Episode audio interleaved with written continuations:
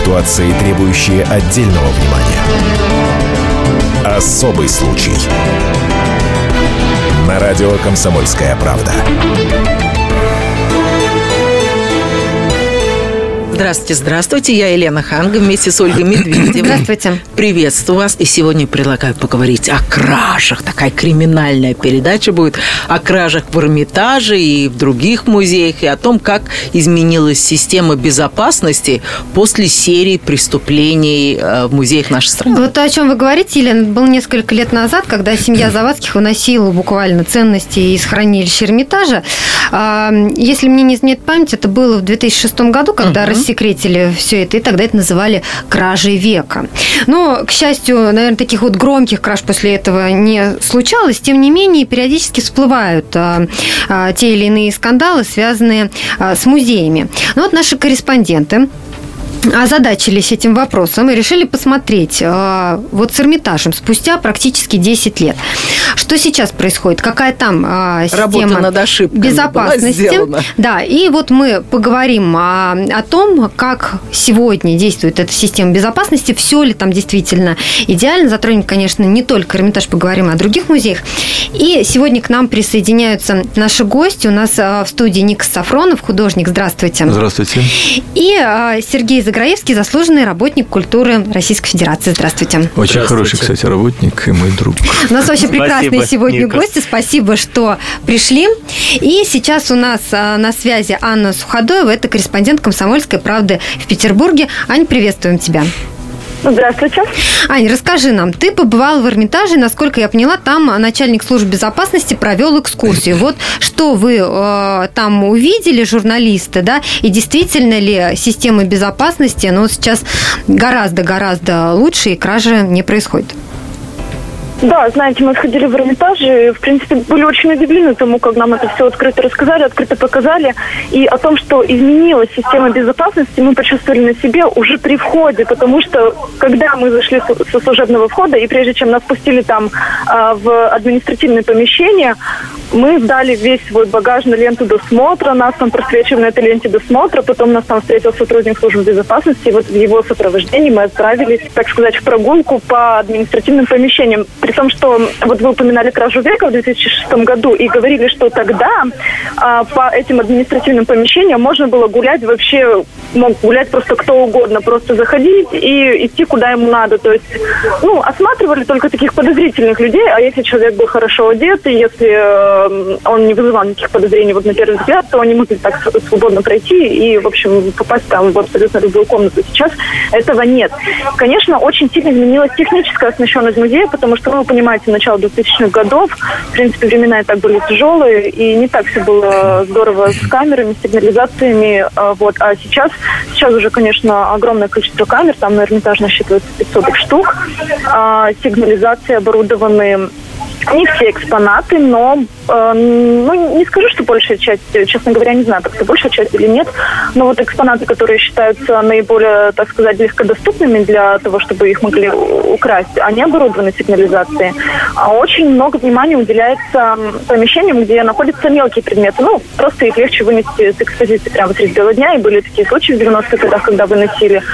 Вот, там обязательно есть смотрители, то есть есть залы, где э, один смотритель на два зала, а в этих залах смотритель всегда обязательно присутствует. Ань, спасибо. А, я напомню, что у нас на связи была Анна Суходоева, корреспондент «Комсомольской правды» в Петербурге. Ну вот смотрите, наш корреспондент восхищен тем, как сейчас устроена система безопасности в Эрмитаже. Никс, ну вот скажите, а вас-то вот все как художник, например, устраивает? Ваши же картины выставляются в разных галереях. Вот как они охраняются? Ну, с моими картинами попроще, может быть, хотя тоже воруют. И были выставки, где воровали картины и залазили в мастерскую, э, воровали. Это, конечно, не делает мне радости. Я думаю, что это э, плохо. А вот. Конечно, признанных обычно э, крадут, но тем не менее это тоже проблема.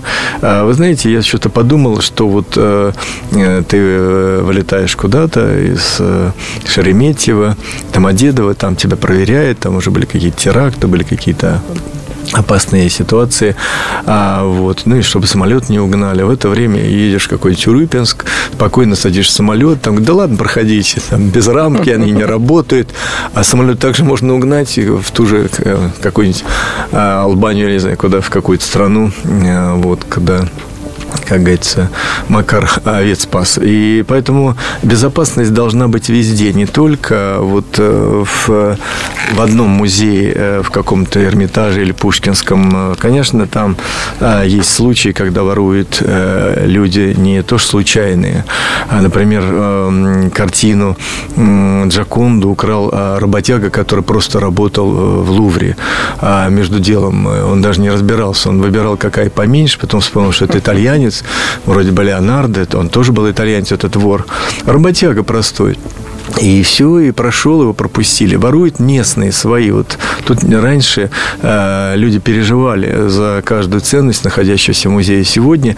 Это источник зарабатывания денег. Через э, искусство проходит сотни миллиардов, э, миллиардов долларов. Поэтому охранять надо все. И музеи, к сожалению, и церкви, и пусть это будет в Костроме, пусть это будет э, в Саратове, в любом надо охранять. Потому что музей имеет огромное количество количество ценностей, что в Эрмитаже, может быть, не в том объеме, но у них тоже и Репин, и Шишкин, и Веласкес, и там Леонардо какие-то наброски, может быть, эскизы и так далее.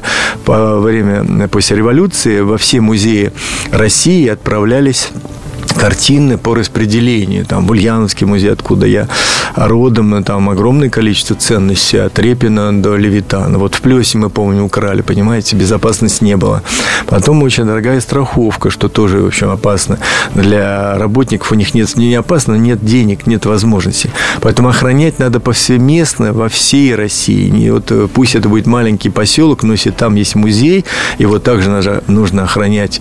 И, может быть, договор э, какой-то не платить страховку сотни миллионов там за то, что у них находится. Это же дорогие э, вещи, но тем не менее просто договор какой-то такой человеческий, если вдруг что-то пропадает, то кто-то выплачивает государство, какое-то дается письмо, может быть, обязательное, что они будут охранять. Это все равно государственные ценности. Поэтому воруют книги, воруют икон, воруют в запасниках огромное количество, и обнаруживается это через какое-то время позже, там что-то было, по-моему, с библиотекой э, вдруг хотели продать, а ее уже давно этой вещи нет. Пропаж было в 90-х годах, странах огромное количество. И, наверное, сейчас... западные компании поддерживали эту историю. Да, Никс, вы меня извините, мы сейчас прервемся на несколько минут. Впереди у нас реклама, выпуск новостей. Никуда не переключайтесь. Это интересный разговор. Мы продолжим буквально через 4 минуты. Здравствуйте. Меня зовут Дмитрий Соколов-Митрич. Я репортер. У меня очень важная работа. Я рассказываю хорошим людям истории про хороших людей. Мы все хотим менять мир к лучшему, но не все понимаем, что начать можно с себя и прямо сейчас. Я хочу познакомить вас с теми, кто однажды проснулся и решил начать жить по-другому. Программа «Шоссе энтузиастов» о людях, которые не побоялись изменить свою жизнь. Слушайте в пятницу в 21.00 по московскому времени.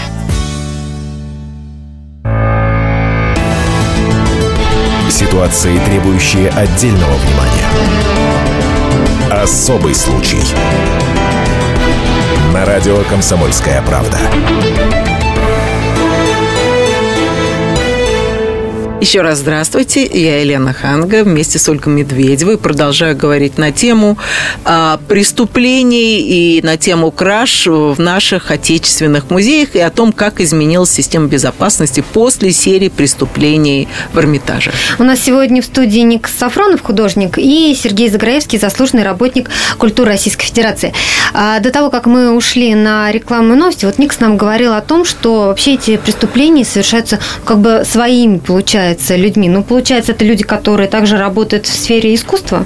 Но мы знаем по Эрмитажу, как раз жена, прости, Сереженька, э, э, жена хранителя, вот, вернее, посадили сейчас Сады. сына, сына и мужа, хранительницы, которые принимали участие. Семейный был такой подряд. Подряд. Это в Эрмитаже да. было, да? Это было в Эрмитаже. И она умерла. Умерла ли своей смертью или нет, может, ей помогли. Но важно то, что человека не стало, который мог быть свидетелем. Поэтому, конечно, в первую очередь из-за этой вот безысходности, безденежья люди идут на подлоги. Тем более, когда ну, такое количество э, людей незаконно богатеет. Если раньше это было как бы принципиально, воспитывались пионеры, пусть даже на Павлике Морозова, но они всегда считали, что они честные и должны четко отвечать за то, что хранится там в доме, в музее, в школе. То потом это стало, в общем, не, не, не важно. Пришли люди из разных, э, э, вернулись из тюрем, как э, лето 53 года, и начались криминальные ситуации. Если э, есть как бы предмет, То есть ты считаешь, что, можно они укра- воруют из-за того, что у них зарплата маленькая? Я думаю, что э, вот в в свете того, что происходит в России, в мире, что вокруг все, э, я вот по статистике более около 350 миллиардов долларов берут взяток в год. Это вот тоже как бы вокруг существует. И начинается по такое понебратство и порука. Один помогает другому, другой уговаривает третьего. Раньше такого невозможно было представить даже. Хранительницы были как э, львы, как собаки. Они охраняли, э, получая... Сережка, прости. Вот Сергей хочет сказать. Пожалуйста, Сергей, вам явно не Нет, согласен. ну просто здесь, к сожалению, я с Никосом согласен в целом, естественно. Здесь вопрос э, в другом, что никакой зарплатой невозможно удержать от соблазна украсть вещь, которая стоит Плохо несколько лежит. миллионов долларов, а возможно и сотен миллионов. И при этом, как, Лен, вы правильно говорите, еще и не очень хорошо лежит. И здесь не в зарплате дело. Здесь, к сожалению, э, есть системная проблема, о которой вот сейчас, я считаю, надо вот э, сказать, потому что вот корреспондент говорила только о внешней стороне ситуации. То Ну, есть о да. том, что вот залы под охраной, везде сигнализация, везде старушки Проверили смотрите. рюксаки, ну, вот как-то проверяют рюкзаки, причем я подозреваю, что в основном там ищут не украденные предметы, а бомбы. Что, в принципе, тоже Правильно. справедливо, бомбы тоже надо искать. Но проблема в другом. Есть запасники. В том же Эрмитаже около трех миллионов единиц хранения. Трех миллионов, подчеркиваю. Они в запасниках. И эти запасники, понятно, что они тоже охраняются. Но проблема в чем? В советское время э, каждый предмет должен был иметь хранителя. Персонально, материально ответственного. То есть, э, чтобы предмет был... Что такое музейный хранитель? Это человек, который хранит, ну, это коренное отвечает. слово со словом охраняет.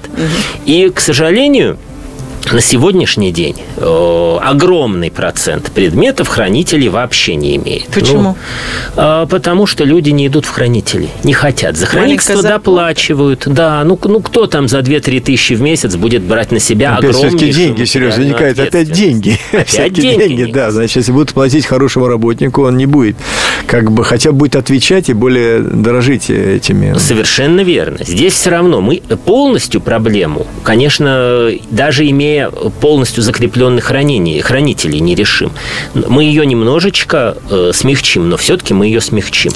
Но вот А вы может- говорите о том, что а, раньше там было лучше, как-то лучше это охранялось. Вот смотрите, до 2006 года, как озвучивает нам МВД, цифры были озвучены именно этой структурой в России, украдено около 60 тысяч предметов искусства. Это и раритетные вещи, и антикварные, то есть э, порядка миллиарда долларов все это. Если теперь а, ну, подсчитали, наладили какую-то систему безопасности, как мы говорим, да, э, то почему мы вспоминаем прошлые времена, когда вот ну, такое количество было украдено Я думаю, предметов? цифра миллиард это занижено, это, наверное, по Мгм. таким Ого. страховым. Я думаю, что это занижено. десятки миллиардов долларов, потому что каждый предмет может начинаться с аукциона там 100 тысяч долларов, заканчиваться 10-20 миллионами. Поэтому это все очень условно, потому что есть вещи неоценимые. Искусство вообще Но все-таки неоценимое. эти вещи, они были украдены до 2006 года. А мы говорим о том, что раньше было лучше. Проблема в следующем, что кража из музея, она не то, что вот кража, я не знаю, велосипед на улице плохо оставила, его украли. Вот пришел человек, а велосипеда нет. Это понятная ситуация. Из музея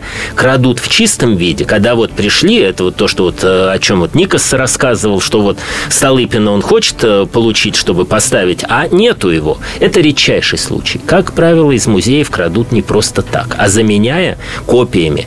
Зачастую очень-очень высоко качественными. Сложно заметить подмену. Это практически невозможно заметить. Для этого нужна экспертиза.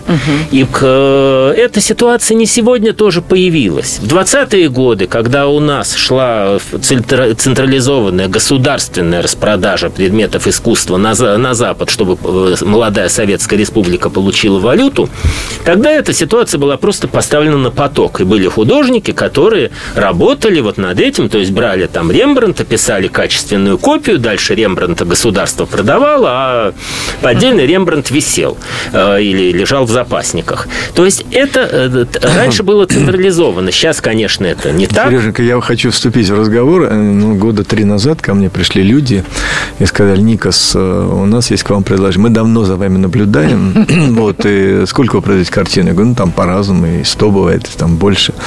А хотите по несколько миллионов? Я говорю, а что надо делать? Ничего, говорит, мы дадим вам старые холсты, старые кисточки, старые краски, ну, там, mm. скипидар один и тот же, как бы, состав. И вы будете делать под нас, как бы, вот, под нашу... Я говорю, а они скупили там по всей Европе копии на старых холстах, на старых, э, старыми кистями. Их же много было компаний, которые продавали в 16-м, в 17-м, в Голландии, в Бельгии. Я говорю, ребят, ну, а что вы будете делать с этим? А мы, говорит, ну, мы выставляем на маленьком аукционе где-нибудь в Норвегии. Маленький городок. Там показывают, все проверяет, эксперт действительно. Ну, они обычно такие полудилетанты. Потом отправляем в Брюссель, потом э, в Париж, а потом уже на Сотби Христи. Она уже имеет историю многолетнюю. Да. Неизвестный потом, художник 16-17 Да, и века, много нет. Как вариант. Может, Или даже неизвестный, ранний, а ранний, Брейгель, ранний, там э, да, школа да, Брейгеля, да. его сын там и так далее. Здесь все что угодно. Поэтому... Но это подсудное и, дело. Ну, конечно. Естественно. Я, естественно, отказался, даже не обсуждая, но дело но кто-то в другом, отказался. Э, что ими зарабатывается тоже годами не просто так, чтобы угу. заниматься глупостями. Я хочу сказать, что это существует огромный бизнес. Поэтому каким бы ты ни был хорошим художником, тебе не дают пробиться, потому что это тоже такой есть определенное общество, которое не пускает никого туда, в своих. И в то же время вот э, на искусство приносит, э, пожалуй, после... Вернее, недвижимость идет на втором месте mm-hmm. по вложению в искусство. Искусство приносит 20% годовых. Понимаете? Э, и это очень э, большой процент вот. для зарабатывания денег а в будущем. Более того, Хотел, сейчас да, я да. маленькое уточнение. Да. Э, вы сказали, что э, проблема то, что воруют э, изнутри изнутри, сотрудники музея. Вопрос, за последние годы были ли какие-то сотрудники музея наказанные за пособничество или за само воровство? Вот было ли доказано, что этот человек участвовал в краже? Ну, во-первых, Доказать... Дмитрий Якубовский, вот этот Якубовский, который библиотеку, помните, в Питерскую, тоже Но ну, сидит сейчас. Ну, а и человек, который тоже до этого был э, завешен. А разве он был наказан? А он не был сотрудником? Он сидит, он сидит, да, я знаю, он насколько... Он не сотрудник, он, но он люди... Скупал. Он, он скупал. А он был посредник, он, он был посредник, да. Но ведь кто-то ему из внутренних продавал. Лен, доказать это невозможно. Вот все, к сожалению, сейчас громкие истории, связанные с кражей, с попыткой вывоза э, работ, которые, вероятно, тоже откуда-то появились из музеев. Доказать, что вот этот конкретно человек вынес из этого музея эту работу, даже если он хранитель официально этой работы, практически невозможно. Потому Почему? что украли. А вот украли, а вот как? Вот а не знаешь, в каком году, да, не знаешь, в каком да, в году каком даже. году. Может, да. это до меня было, скажет он. Вот милиционер на посту, тогда давайте, э, вот скажет, и милиционера на посту наказывать. Ну, как накажут милиционеру, если там мимо него там принесли целый воз краденого? Ну, на, может быть, там понизят в звании, там, может, уволят из органов, но сажать-то его за что, если не доказано, что он был в доле? Так же точно и здесь. Эти дела недоказуемы. Вы знаете, вот, до суда э. Сереженька, кстати, «Комсомольская правда» писала, после чего я сделал предпринял соответствующие как говорится, э, меры, э, когда в ячейках заходят, открывают сотрудники ячейку, достают, а люди часто не знают, сколько у них чего там лежит, ну, не фиксируют ячейку, ячейка, вроде это банковская эта ситуация. Оказывается, оттуда вытаскивают сколько надо. Там, если там 10 миллионов лежит, условно, евро, они мелким, мелким, крупным, вернее, купюрами, то если у него два заберут, он даже не заметит. Угу. И это тоже э, вот э, как бы опасность даже в таких ситуациях, а уж в, в, это, в музее. Мы сейчас прервемся на несколько минут. Впереди у нас реклама, выпуск новостей, а потом продолжим наш разговор. Специальный проект «Радио Комсомольская правда». Что будет? Сегодня мы говорим о том, что будет завтра. Ведущие эксперты и политики в прямом эфире делают свои прогнозы на будущее в программе «Что будет?». Каждый вторник с 19 до 21 часа по московскому времени на радио «Комсомольская правда». В эфире Владимир Сунгоркин и Александр Яковлев. Что будет? Ситуации, требующие отдельного внимания. Особый случай. На радио «Комсомольская правда». Мы говорим на очень живую тему, а, как изменилась система безопасности после серии преступлений в музее. Мы говорим об Эрмитаже и не только об Эрмитаже. У нас в студии художник Ника Сафронов и Сергей Заграевский, заслуженный работник культуры. А, проблема основная здесь, э, можно ее назвать так. Огромное давление денег. Нету на сегодняшний день более капиталоемкого продукта, чем произведение искусства. Вот в прошлой части Никас сравнивал Э, рынок искусства с рынком недвижимости по степени заинтересованности в бизнесе, но квартиру не спрячешь. Квартиру труднее mm. подделать. Ну, ну, там чистый криминал тоже может быть. Тогда. Бриллианты, они в каком-то смысле тоже произведение искусства. И любые, во всяком случае, крупные бриллианты – это индивидуальные вещи, которые стоят тоже миллионы и десятки и сотни миллионов. Это а относится у меня всегда к тому был же вопрос. практически Вот, допустим, рынку. частный коллекционер, он приобретает дорогущую картину. Ну, понятно, что нелегально, да, что там эта картина стоит заоблачные суммы, тем не менее он ее, значит, через этот черный рынок приобретает, вешает у себя дома на стену. Ну, давайте, вот я на обывательском можно я, я да. сразу подумал об одной истории. Вот человек на Востоке, ему находит жену, а он ей пользуется один, как говорится, она потом ходит в чедре, и даже глаза закрыты, да, и никто, никто не, не видит. Показывает. Поэтому это люди, которые хотят иметь у себя некую вещь, которым они наслаждаются наслаждается самим процессом и сознанием. Я как раз и хотела спросить, это вложение денег или это действительно А вот у этого копия. или у этого? Копия. Кому надо, э, то он скажет, что копия, кому надо, скажет, что оригинал, а если на него стукнут соответствующие органы, то он скажет, что я думал, что это копия. Это во-первых. Во-вторых, не будем забывать, ворованные произведения искусства э, в стране, как правило, не остаются. Их тут же вывозят. Там они уже в розыске не числятся. Это, как правило, дальше все российского розыска, если мы про Россию говорим, угу. не выходит. В Интерпол, ну, чтобы попало произведение искусства, украденное в Интерпол, это что же надо? Это надо, чтобы государство наше расписалось в том, что вот, вот у меня вот из моего там великого Эрмитажа вот взяли так и вынесли какую-нибудь вещь. Ну да, была громкая ситуация с картиной Жерома в 2000 году. Но это, опять же, она такая, пожалуй, единственная, когда там был и Интерпол, и все-все-все. Поэтому в основном тут же вещь вывозится, правдами или не неправдами, это отдельный разговор, его можно там, как вывозят эти вещи, там очень много способов.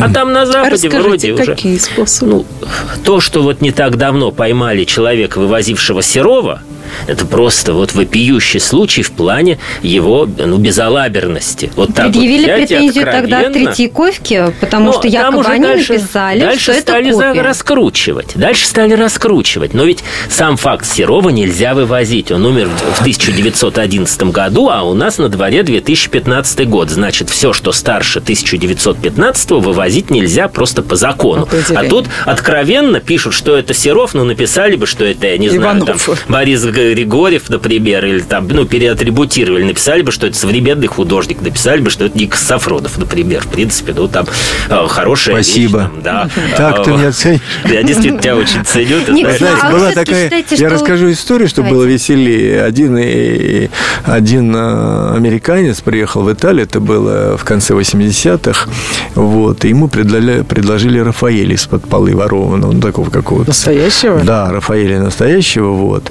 Но он боялся, что все-таки таможники заметят, хотя еще не было таких рамп, вот этих проверяющих рентгеновских. А, вот, он попросил какого современного художника замазать абстракции современные. Вот. И действительно, проходя, но он, видно, волновался, заметили таможники и решили изъять эту картину абстрактно и все-таки прорентгенировать, проверить. Проверяет, оказывается, там за абстракцией э, находится Рафаэль, а за Рафаэлем Дучи, Муссолини. То есть они взяли старый холст, а он заплатил уже там 2 или 3 миллиона долларов. Вот такие истории существуют. Но, в принципе, конечно, можно вывозить через искусство художников, которые, или группы художников, которые вывозят картины на выставку. Их там сотни. Но там вот из Китая привозили э, здесь 50 тысяч э, картин китайских художников. Что сюда могут с ними привезти? Что угодно. И отсюда что угодно могут вывести, если кто-то налажен, э, налаживает вот, вот бизнес скажите, таким. в 2009 году э, на аукционе, по-моему, Сотбес, всплыл э, э, предмет, похищенный из наших, по-моему, из Эрмитажа. Э, и потом США передали этот предмет лет. Это был серебряный медальон, который пытали, э, медальон Николая II, который пытались продать на интернет-аукционе. Вот как такое могло получиться? Вот что значит всплыл? А это значит, что кто-то просто забыл осторожность до такой степени, что его предмет всплыл. Как с вот. картинами Серова. Как с картинами Серова. Та же Они самая приносят ситуация. на Сотбис, там же спрашивают, откуда на у вас что сидят очень серьезные эксперты. Так. И вот они все знают достаточно хорошо. Но опять же, кроме Сотбиса существует огромное количество мелких аукционов, да. существуют подпольные подпольные аукционы, существуют клубные аукционы, куда вообще чужих не пускают, и где криминальность происхождения вещи, она второстепенна, третьестепенна. Там важно, чтобы вещь была подлинная. А что может быть лучше, если человек на таком клубном э, мероприятии скажет, эта вещь подлинная, потому что она украдена из государственного музея. Mm-hmm. Это самая лучшая вообще рекомендация для любой вещи, к сожалению. Вот такая специфика этого бизнеса. Он Года три назад э, мои картины один э, коллекционер выставлял на Сотбис, вот, и mm-hmm. ее приобрели. Американец один купил, но э, после этого появилось огромное количество желающих продать Никоса, вот, и те говорят, нет, э, Сотбис говорит, мы боимся с Россией вообще связываться, пусть он отчитается сам, вот, где находится картина его, и э, вот его список, за это мы готовы отвечать, потому что появится огромное количество, уверены, э, левых каких-то подделок, поэтому, конечно, выставляются картины. Из России сегодня серьезные аукционы боятся даже связываться. Мы помним это и по яйцам там Фаберже и по каким-то еще э, этим кустодиевым, которых подделывали. И уже серьезные аукционные дома, э, видя такое вахканале безобразие, стараются быть осторожны. Или только если до государства предъявляет, и тогда они дают гарантию. Скажите, только у нас в канале или это во всем мире? Ну, везде. Я думаю, это везде. Сережка сейчас скажет. Ну, не в таком количестве, конечно. Скажу так. Во всем мире просто музейная система система, она более равномерно распределена в плане безопасности и ответственности.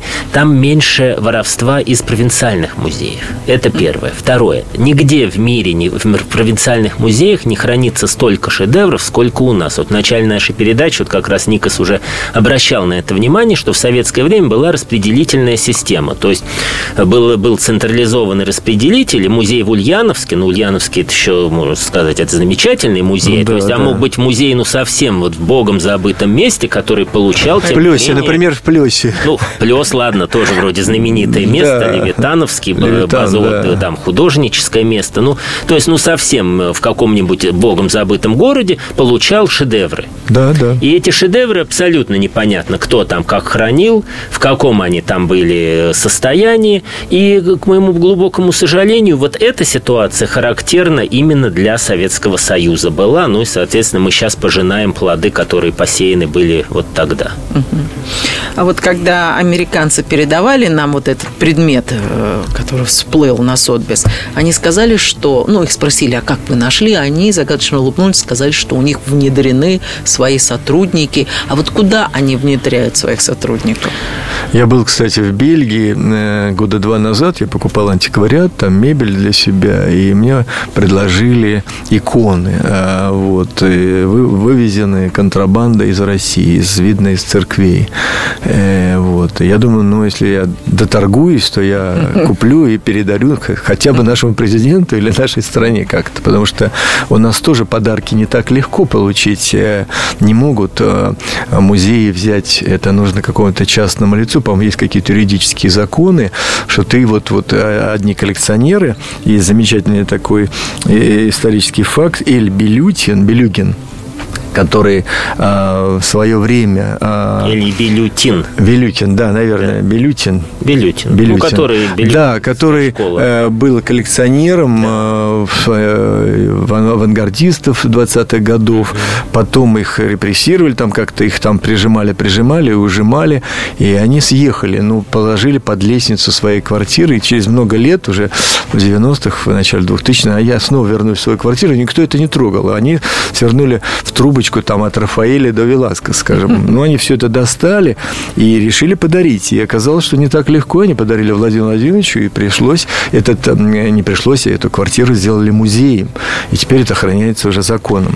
Поэтому есть вот такие моменты, когда не так легко и получить от государства, а, вернее, не так легко передать даже э, коллекции. Ну, вот если все-таки ответить на вопрос картин. Елены, да. да, вот это вот все-таки как ловят, это э, сколько раз мне сотрудники правоохранительных органов говорили, что ты видишь по телевизору, это все очень красиво, но на самом деле мы все работаем только через агентуру. Мы сейчас прервемся на несколько минут, впереди у нас реклама и выпуск новостей. Если всех экономистов выстроить в одну линию, они все равно будут показывать в разные стороны. Верное направление знает доктор экономических наук Михаил Делягин. Только он знает, кто такой Доу Джонс, где у него индекс, как его колебания влияют на мировую экономику и какое отношение он имеет к пиратам Карибского моря. Наш экономист расскажет об этом простым и понятным языком в программе «Час Делягина». Слушайте на радио «Комсомольская правда» по понедельникам в 17.05 по московскому времени. Ситуации, требующие отдельного внимания. Особый случай. На радио «Комсомольская правда». Что происходит у нас с безопасностью в музеях, галереях и э, как воруют эти картины. Нам сейчас рассказывает Никас свой опыт, у которого, Никс, у тебя тоже воровали картины. Ну, ворует, да, ворует, конечно, у всех известных художников и подделывают. Я в интернет вошел, как-то я плохо пользуюсь. Оказалось, 24 Никаса Сафронова, из них половина продают картины. Поэтому я вот хочу, чтобы все слышали хотя бы через радио э, «Московская комсомольская правда», простите, «Комсомольская правда», чтобы не покупали у посторонних картины по там каким-то интернетовским, мол, нам деньги, вы по картину. Поэтому э, всех, кто Э, продается, это бренды, выпускали как-то, извиняюсь, водку, сафронов ульяновский, и деньги шли э, процент в музей художественный. Шли? Тоже стали подделывать. Я снял э, любой, любой товар, который пользуется популярностью от э, там, одежды брендовой до, естественно, искусства предметов будут подделывать. И легко подделывать современных художников. Они несложные по времени, и краски одинаковые.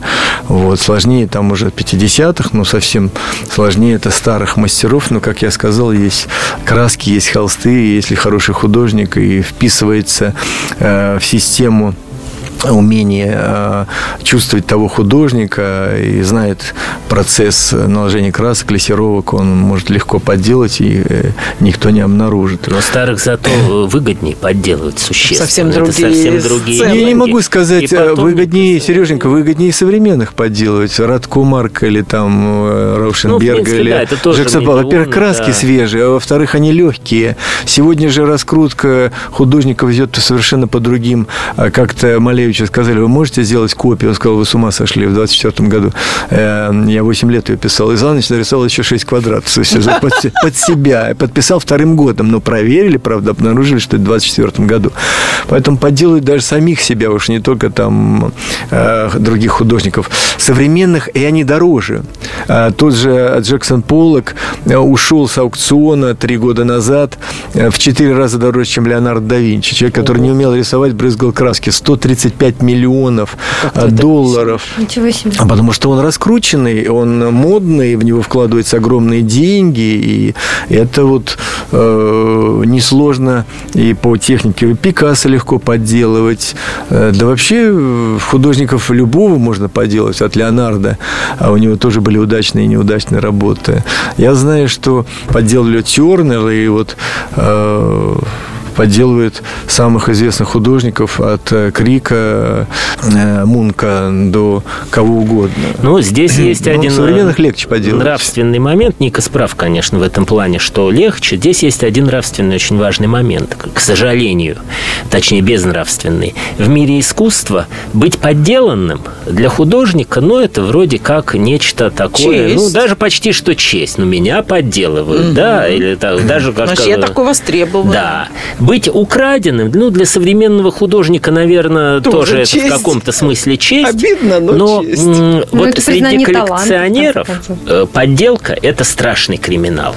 Украденная работа откуда-то, не у тебя, это вроде как и не совсем криминал. Это такой немножечко рискованный бизнес, чуть больше добавляющий такой вот остроты ощущений от, вот, от, от этой работы. И друзья, например, приходят к такому человеку, купившему заведомо украденную украденную вещь, он покажет и намекнет, а эта вещь была в таком-то очень крупном музее. И это вроде как дело чести, дело славы. А сказать, что эта вещь может быть поддельная, ну, простите, кто же так поступит? Наш... И в этом проблема. Наши корреспонденты подготовили нам подборку самых громких музейных скандалов последнего, время, последнего времени.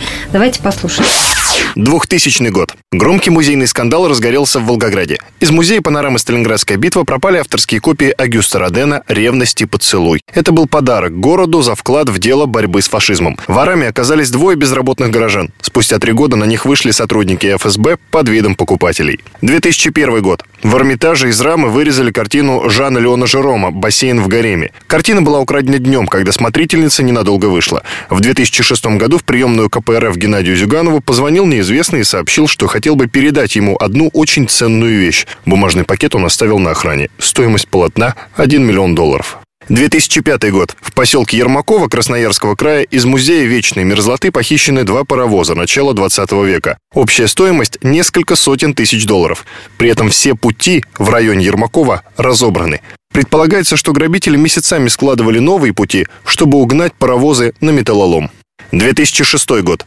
Из Российского государственного архива литературы и искусства пропали сотни рисунков Якова Чернихова. Точное число украденных работ эксперты не определили до сих пор. Их примерная стоимость – около миллиона четыреста тысяч долларов. В том же 2006 после ревизии в руководстве музея Эрмитаж заявили, что не досчитались 226 предметов. Тщательная проверка фондов не проводилась 30 лет, то есть расхищение продолжалось в течение этого срока. Спустя 5 лет после этого в музей вернулись только 35 предметов, а икона собора всех святых стоимостью 200 тысяч долларов была найдена в мусорном баке.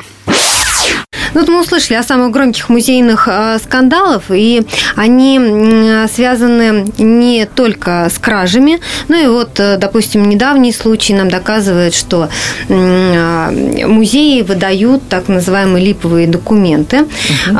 по которым вывозятся якобы копии за границу.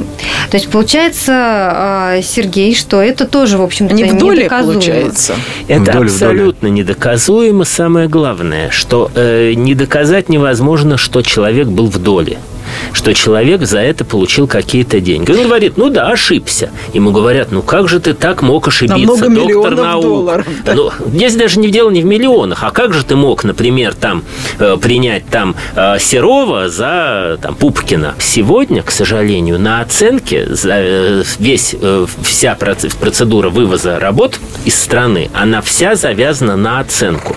Есть, например, такие вот вещи. До 50 лет ты должен заплатить 5% 10% стоимости пошлину, свыше 50 уже 10%. Значит, вокруг вот этого волшебного 1965 года, например, низкий, например, э, вот художники вот этого времени, стажаров, начинаются сразу возможность немножечко подвинуть. Чуть-чуть, значит, атрибуцию, чтобы был 66-й, там не 61-й, например. Что касается вывоза, часто еще используются люди э, очень э, известные, которых уважают таможенники, и их обычно даже не проверяют. Я, например, э, ну, редко меня, чтобы кто-то проверил, я, правда, ничего и не вывожу, слава богу, но был случай, когда я ввозил мебель антикварную из Европы в Россию, не зная того, что не надо налоги платить, но я платил, есть, оказывается, закон, если возишь для себя. Я пере переделывали документы, что они китайские подделки, вместо того, что 15-16 век антиквариат Европы. Часто это выводится через взятки, через какие-то свои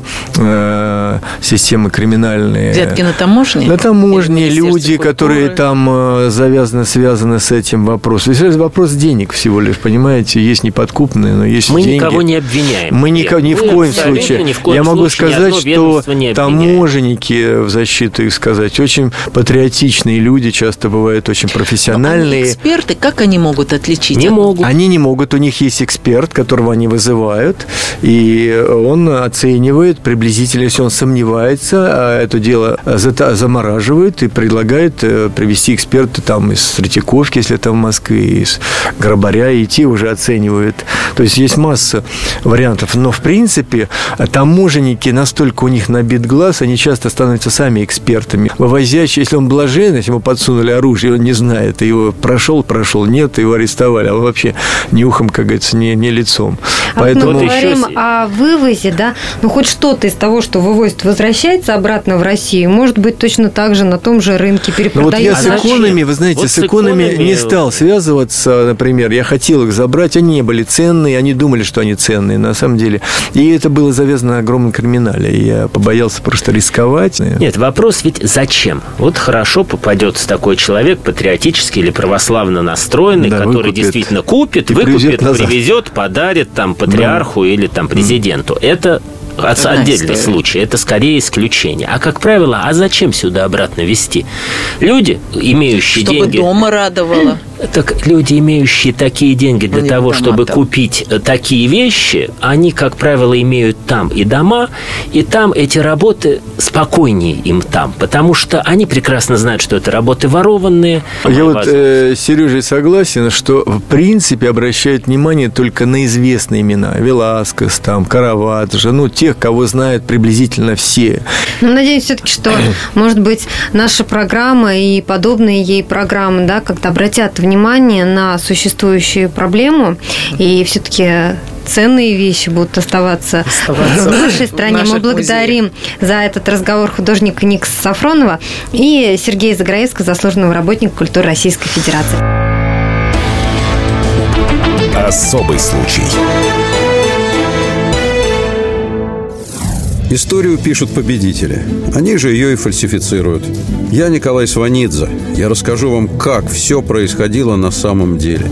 Я выбрал самые яркие и важные исторические события года, а также вроде бы незаметные, но значимые факты, которые оказали влияние на ход истории. Один год из жизни России глазами ее жителей. Слушайте документальный сериал «Исторические хроники» с Николаем Сванидзе на радио «Комсомольская правда».